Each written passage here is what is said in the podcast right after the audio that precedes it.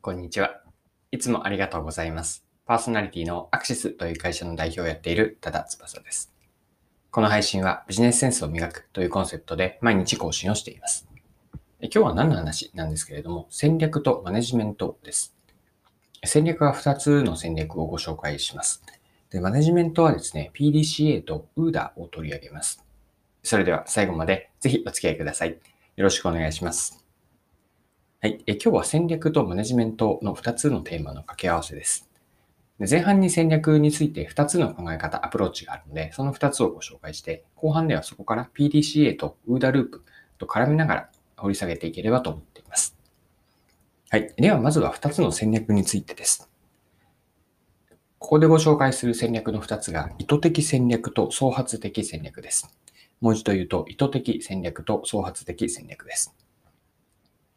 で、前者の意図的戦略、これは何かというと、まああらかじめ計画して作られた戦略です。これは一般的な戦略のイメージかなと思います。英語では planned strategy と言います。ま順番で言うと、まず戦略が作られて、そして戦略を実行していく。戦略から実行。すごくシンプルで分かりやすいイメージが、こちらの意図的戦略かなと思います。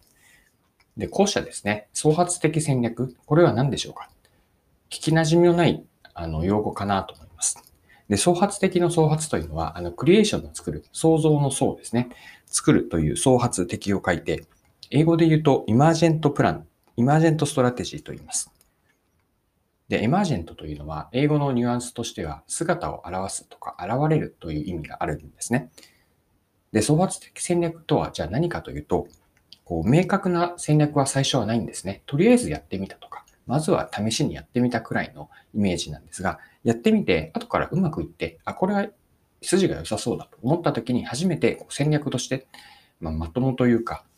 うんと、やってみたことを戦略にこうボトムアップで作られていきます。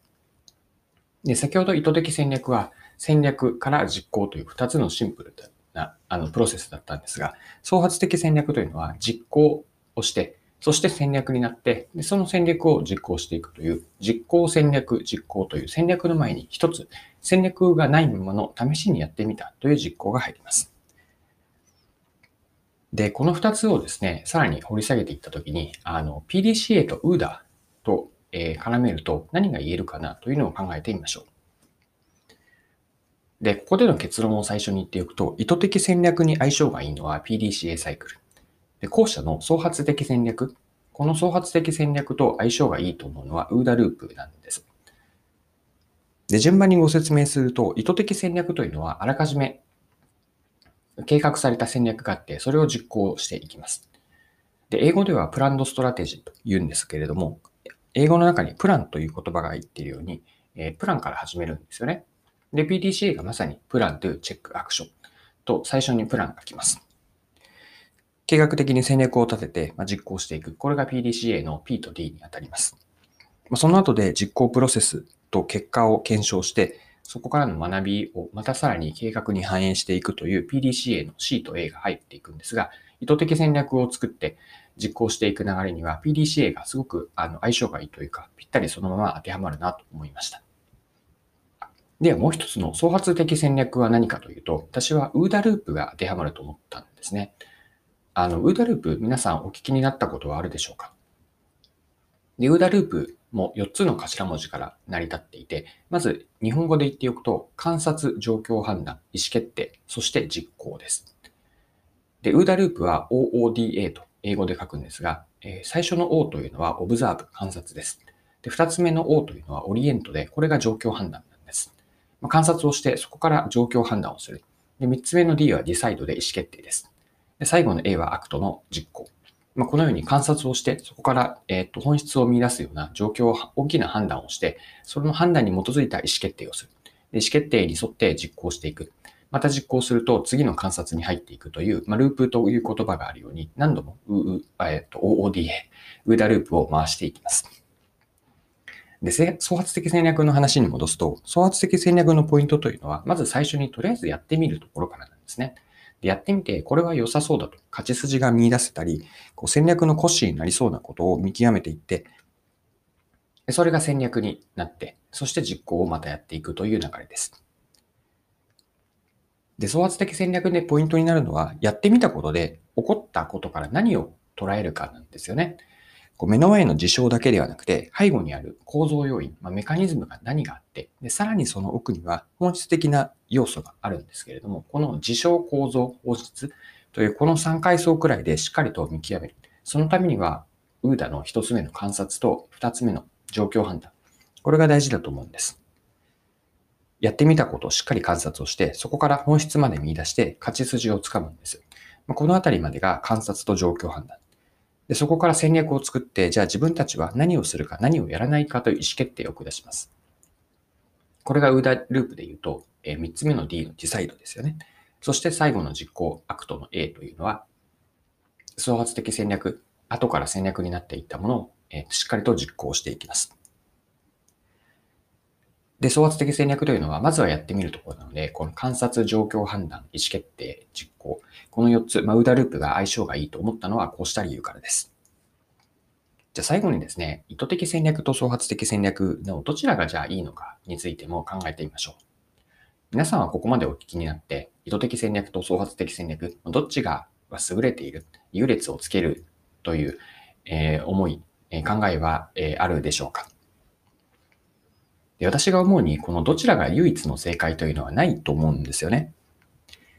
あるとすると、状況とか前提によるなと考えます。じゃあ状況とは何かというと、シンプルに言えば不確実性の度合いなんですね。どれぐらい不確実性な環境か状況におけるかによって、意図的戦略が機能するのかと、創発的戦略でいくかというのが変わってくると考えます。具体的には不確実性が低い場合ですね。ある程度このパターンとか状況が見出せているとき、もう少し言うと、例えば変化の幅とかスピードが安定している状況では、私は意図的戦略、